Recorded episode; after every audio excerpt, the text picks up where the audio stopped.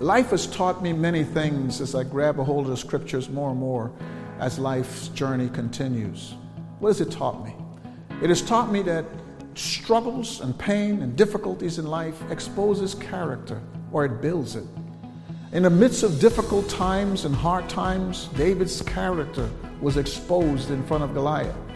See, in the midst of difficult times, Daniel became more resolute in how he functions and operates, and his character became so strong, they had to use his character against him in order to get him to a lion's den. You see, trials, when they shape character or expose character, what the triggers the whole process is this big word faith. And that's what we're going to study today. We're going to study how faith works it out. And when faith is working it out, it brings out what Paul would say the, to the end of his journey. I no longer live. I no longer live. It is Christ that lives in me. You can't get a better character development than that. And that's why I pray that you would stay tuned today so that this ministry develops you to be all God wants you to be for the glory of God. Stay tuned. For the last few Sundays, we've been looking at Joshua, a man who, no matter what he experienced, no matter what he encountered, no matter what came his way that he had to deal with, Joshua would be a person who would listen to God and deal with it and expedite it the way God said so. We've been looking at that. We're looking at Joshua and how God called him and set him aside from Moses. Moses being that spiritual leader, the writer of the New Old Testament, the person who would write down the mind of God that would be in the ark of God. Joshua would be that warrior that once was a general in the army of Egypt and fought against the Ethiopians and won the great war. And it's a man of, of confidence in his battle skill. But he's dealing with people who are not from the Egyptian army, not people from the Ethiopian army. He's dealing with people who were once slaves that weren't allowed to carry weapons. And he now has to take those people into the promised land and deal with a warriors that God would call valiant warriors. Not valiant warriors is you could have an M16 and they have a pistol, they're still going to fight. Valiant warriors. He's dealing with those people, and yet Joshua went forward and he formulated for God everything that God wanted done. We look at Caleb, who said, Hey, wait a minute. I'm 85 years old, but I fought this fight. I stuck with it. Even when I saw the giants, I didn't back up. And God promised me this land. And therefore, I'm going to stick with what God says, and God promised to bless me. Rahab, who has nothing to do with the Jewish nation, but she would choose to believe in God because she saw the difference between the God that she, gods that she was seeing in the land and possibly worshiping, and she's comparing that with the gods she saw coming out of Egypt, and she made her choice. Here was a woman of the streets who made a choice and became in the line of Jesus Christ because they made a decision to work it out. They made a decision not just to hear the information, not just to function with the information in terms of, I believe in this and speak these wonderful words and carry around their Bibles with tabs in it. They choose to not just be hearers, they chose to be doers. See, it's not any different than what you find in the book of James. In the book of James, the people have been scattered because of Paul. Paul scattered them. They're, they're in the book of James because Jerusalem became a hot place to be in because Paul was persecuting Christians. He was locking them up, he was beating them. And in the case of Stephen, he was a part of killing him. That's the person who later became the Apostle Paul, that at that time was Saul. And that person, Saul, caused this church to be scattered. When you scattered, people will know that have been disrupted from their land and shifted away, like you see right now that is happening where there are wars in Ukraine. They got to pack up stuff in a little suitcase and drag all their belongings in a little small suitcase to a whole nother country, to a whole nother culture, to a whole nother place, and start over with a suitcase in their hands. It's no different than what you would see in the days of Jesus Christ, in the days that many people in Africa, when I travel to Africa and there's a, there is a, a, a volcano that erupted, you grab what you can and you're walking down the streets trying to find a new way to live, find relatives that you may know, all these different people that may take you in, and you start over. Well, they're starting over. When they're starting over, they're starting over with people who are saying, We don't believe in your God. And so they got all these issues to deal with. They got to find jobs. But what they're finding jobs is some of the people started to do well. But when they started to do well with their businesses, they would turn around and they would mistreat the people in the church that came looking for work. And then when they came looking for work and they mistreated them, then they would turn around and put the rich people in the right seats in the church. So you got all of this stuff is happening in the church. They, they can't stand the trials. They're upset and frustrated with the trials. That's why he's saying, count them joy.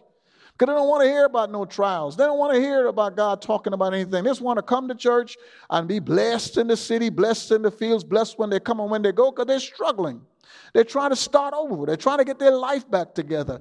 And they just want to God to bless them, but they're not willing to take care of the orphans. They're not willing to be a part of doing right when they go out to do business. They're not committed to even telling God, when I plan for tomorrow, I don't even say if the Lord wills. So they were in church, committed to church, listening to the word of God. But James says, you don't put your faith to work, you just hear it. So you, instead of being a productive believer, all you become is a religious believer. And that's the challenge that we are in this year. What God did was put us through COVID. He put us through all the difficulties that you could come with COVID. Some people losing jobs, some people losing family members, some people going through all kind of pain and difficulty. He put us through all of these different things. It's easy in the midst of that to just do church. So that we are not as intentional as we need to be based on how the scriptures are telling us to be. So we become religious, but we're really not living out our faith. And when we're not living out our faith, we don't get from God all we want from God. God becomes more of a religious experience than an intimate, productive, powerful person that when the tough times come again, he looks at us and said, No, you walk from me. You didn't walk towards me in the midst of your trials. You didn't count the joy in the midst of the trials. You didn't decide to mature through your trials. You didn't decide to get better through your trials. No, when trials came, you became religious and you drifted from me. And that's why these people were being challenged like we are today. How in the world do I stay intentional so I work it out? Because if I'm not, I am actually a Christian, but I'm not a believer. I'm going to say it again. I'm a Christian because I've accepted Christ in my life. I believe that He died for my sins, rose from the dead. I believe that in my heart where I'm willing to learn about Him and to do things that are comfortable that I can do. But I am not a believer. We have to stop saying I'm a believer in Jesus Christ when we are not working it out. You see, I could tell you all about airlines because I've been on them for 30 something years. I could tell you all about going to Africa because I've been to Africa over 20 years. But I don't I didn't live in Africa. So even though I could tell you about Africa, because I didn't live in Africa, I could not call myself legitimately an African. Because to live in Africa is a different culture.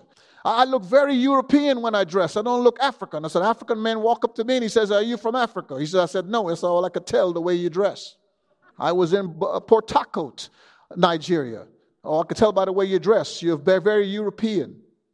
And I said, Well, no, I'm, I'm yes, you're right. I'm, I'm and let's get into no argument about it. He says, Do you know why we dress this way in our culture? And I said, No. I said, Do you know why women dress this way in our culture? No. So we're sitting in the lobby, we're just talking. I said, Teach me. Teach me why the women dress that way. I never understood that. I understood that the reason why they dress that way is because it is the most comfortable way to dress with how they have to go and function day to day how they take care of their kids, how they use the restroom, all these different things. I would never know. I just think it's a beautiful outfit. The culture helps you to understand it. So even though I go to Africa, I can never call myself African because I don't live in the culture. I don't live in the experience of the culture. A person could say I'm a Christian, but they're not African. They're not a believer. Because they don't live that Christ out in the culture. They don't live him out in their marriage. They don't live him out in their pain. They don't live him out in their loneliness and their stress and their frustration. They don't live him out. So even though they are a Christian, they're not a believer. You know, some people get all fired up about the Eagles because they're winning, and some people, when they were losing, were still fired up. There's a difference between those two people. A person is a fan because they are a fan, because no matter losing or winning, they're sitting there in a, in a Texan stands going, yes. And there's a person who only shows up when they're winning.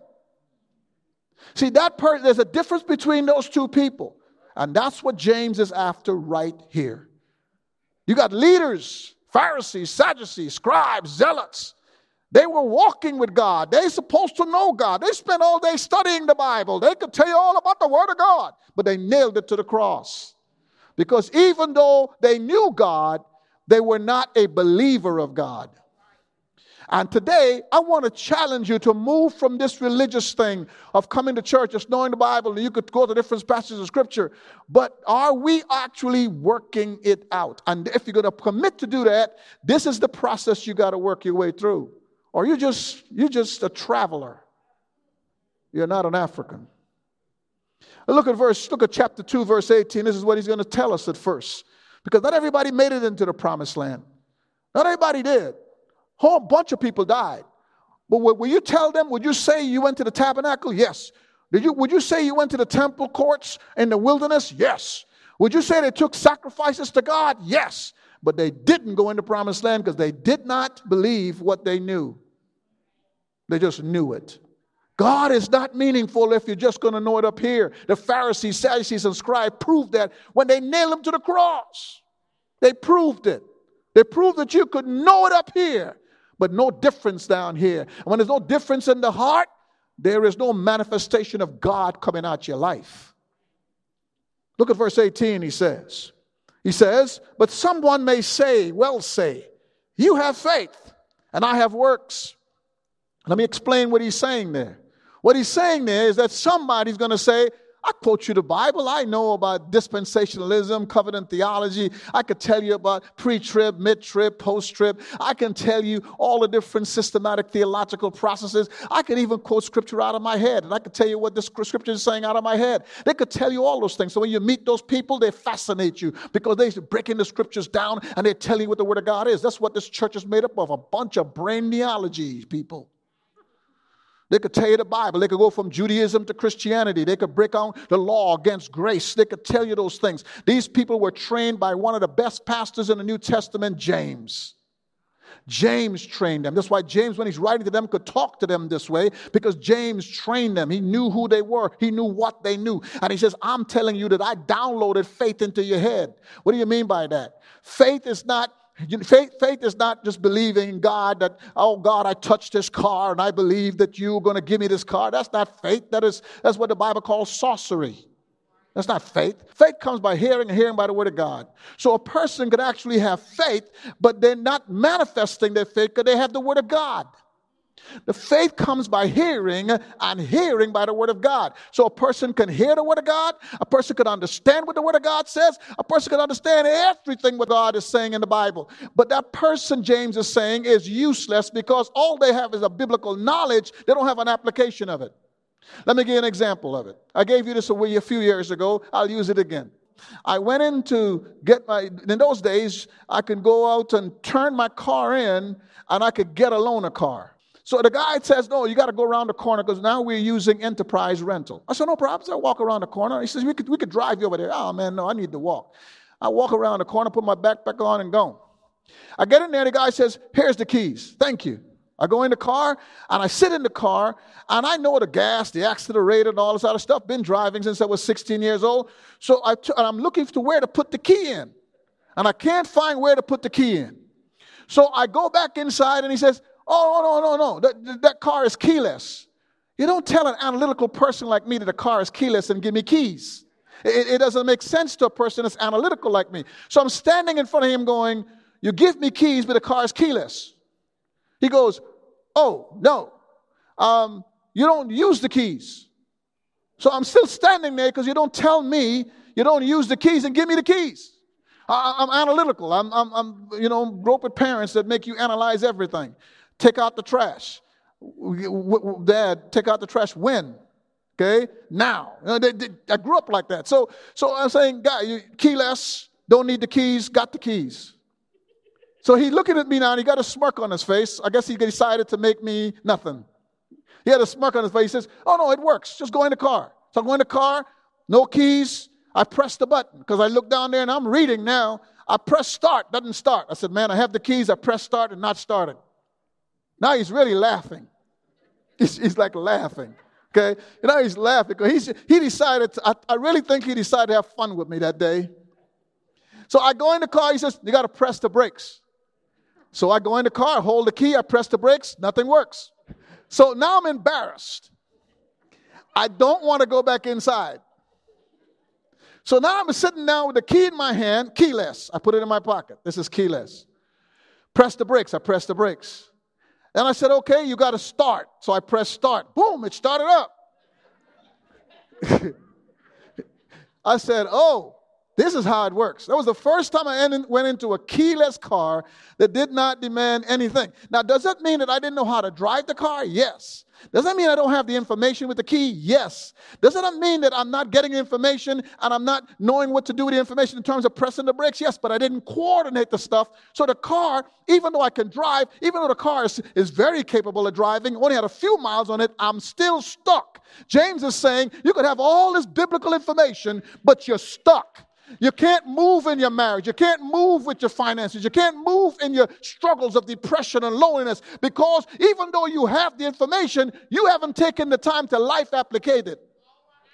So you're stuck.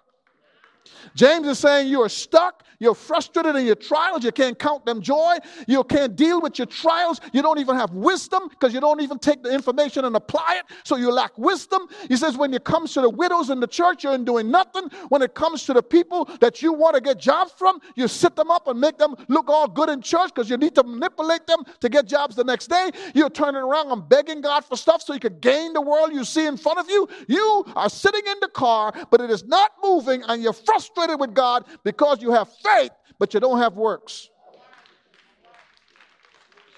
That's the reason why he's also saying here that you could have works. There's some people that have a lot of works, but they don't have no faith with it. They, they, they, let, me, let me give you for instance. Let me give you for instance. See, people, many times, they disconnect the Bible, but they're going to be a good person. And the Bible says when you disconnect the Bible and you choose to be a good person, what you have is works, but you don't have no faith. So even though you're a nice person, God is not working for you because you're working off of your own common sense, your own way of thinking. Your own, you're functioning the way you think you ought to function. You're functioning the best way you think you ought to function because I'm a nice person. This is what my parents raised me to be. This is what my grandparents raised me to be. This is what I know is right and wrong. And so you drop the Bible, pick it up when it's necessary, but you don't use the scriptures. You use the niceness, your grandmama, your mama, everybody else that you've learned, or the books you've read in college to decide what to do. Let me give, let me give an example. Many times, people raising kids, they would come from a psychology background. You don't spank the kid, you just tell the kid, give the kid options. You don't spank the kid, give the kid options. So the kid is doing the wrong thing, you find the right thing and move the kid to the right thing because the kid is born good. But since the kid is born good, I need to make sure the good of the kid come out and don't do anything to the kid that makes the kid do wrong. That's psychology 101. So they come and the child and the child is misbehaving. Oh, we don't spank here. That's not how this house run. And they turn around and then give the kid the positive things to do. The only problem is the kid go to the blocks and the kid goes, I don't want that and throw it to the side. Now they have a behavioral problem with a positive issue. And now they're trying to figure it out. And then they say, Well, I'm a good parent. I raised my child, I clothed my child, I took care of my child, I do all these different things for my child. I work, I get them a good environment to live in, I make sure not in a bad neighborhood. So how could this child just keep misbehaving? They got works, they don't have faith, and don't get the results that they want. See, the Bible is saying you can't have one without the other. That's why he's saying it's good to, it's good to know, but you got to tie it together. That's what he's going to say later on. He says, I will show you my f- faith by my works. Show you my faith by my works. And, and, and, this is all, let me get a little Greeky for you. This is all present tense indicative verb. What does that mean?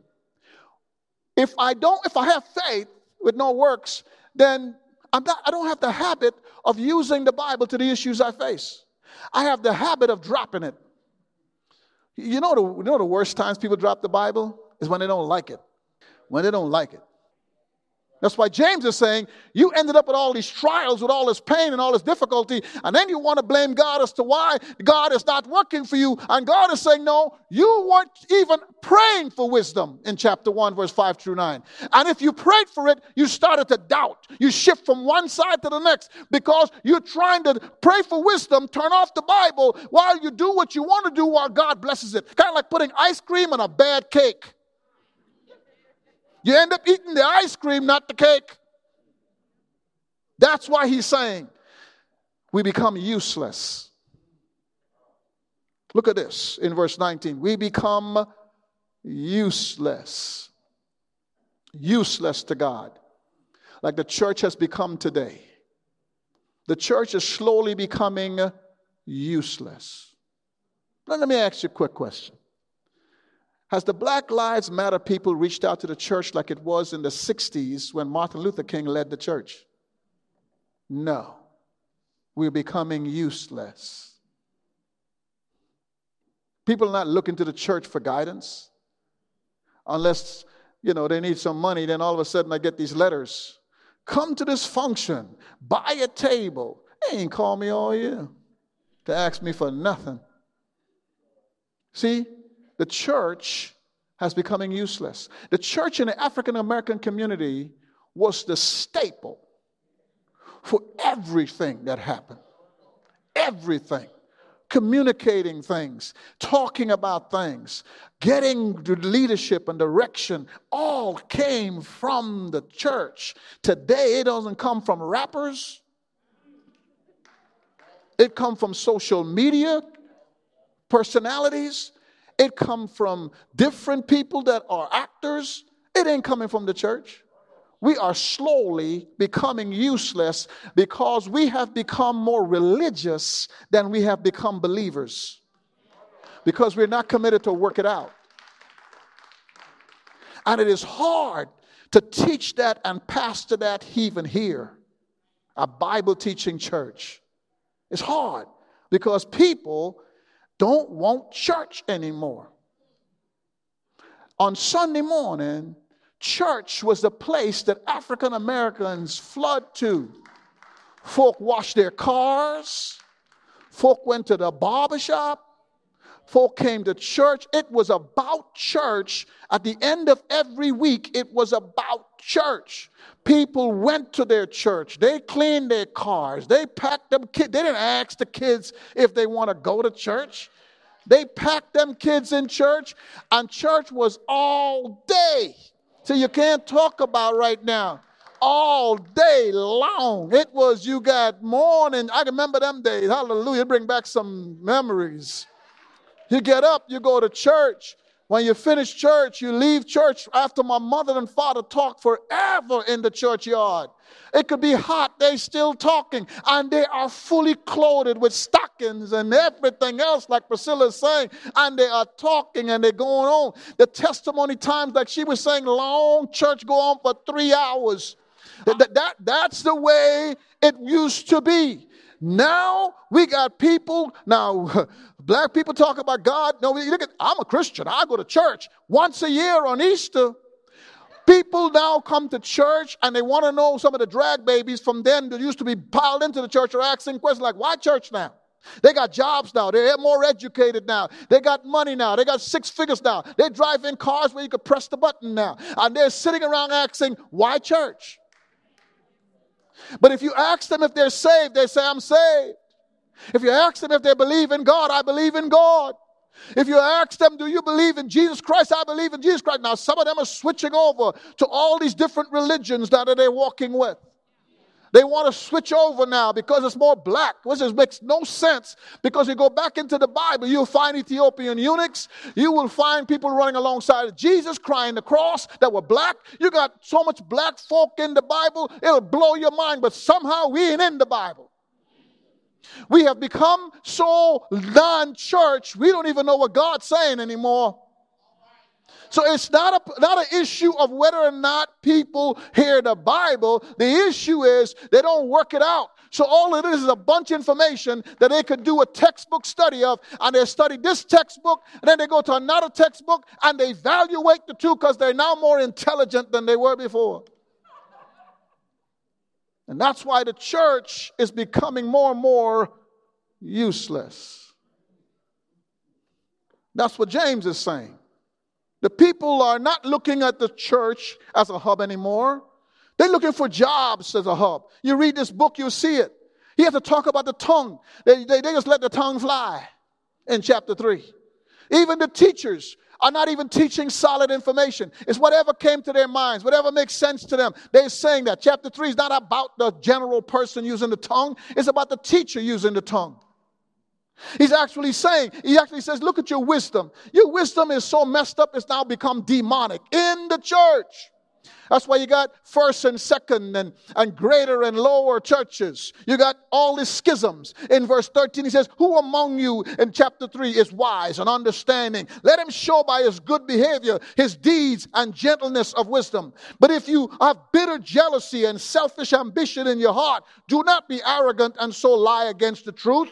This wisdom is, is not that which comes down from above. It is earthly, natural, demonic. It's got a whole bunch of things they're calling wisdom. That's why he said in chapter 1, you're praying for wisdom, but you don't show any wisdom. You act like you got wisdom, but you don't show any wisdom. Why? Because the concept of the Bible is out of your mind because you think you're too smart for God. And so now what you got is demonic activity. That's why there's divisions and schisms and all these different things right smack dab in the church. He said that's evidence that demons were running around inside of them. Look at it right here in verse 16. He says, But there was self jealousy, selfish ambition exists, and there is disorder and every evil thing from people who got faith. People who got information from a good pastor like James. He says, It's so bad that you got demons running around in the church. That's why he says you become useless because the demons are in the church.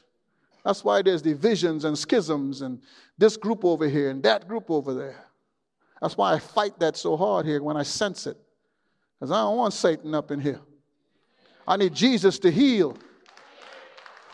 When we pray over somebody for healing, Jesus going, we need Jesus to heal them. It's not just about the church it, it, just preaching the Bible. It's about we need Jesus. We need Jesus to heal. We need Jesus to bless. When we give, to bless. We need Jesus Christ to watch over us all week. When our kids go out the door and come in the door, we need Jesus to cover them. We need Jesus to be among us. We, we need Him to be among us. I pray that you will give to Power Walk. We've got trips to Africa, to Barbados, to Guyana.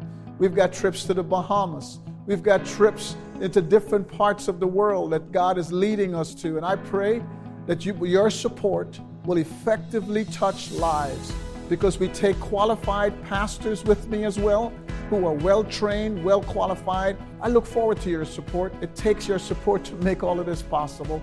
We have a, we have a school that is now being built in Musanze, Rwanda we pray that along with other people who are supporting this school, that is getting it off the ground, that is almost finished being built, that you will help us reach that $250,000 deficit. We look forward to hearing from you. Specify to us what you want us to do, and we'll make sure it gets there. Thank you for supporting Power Walk. Your support is essential.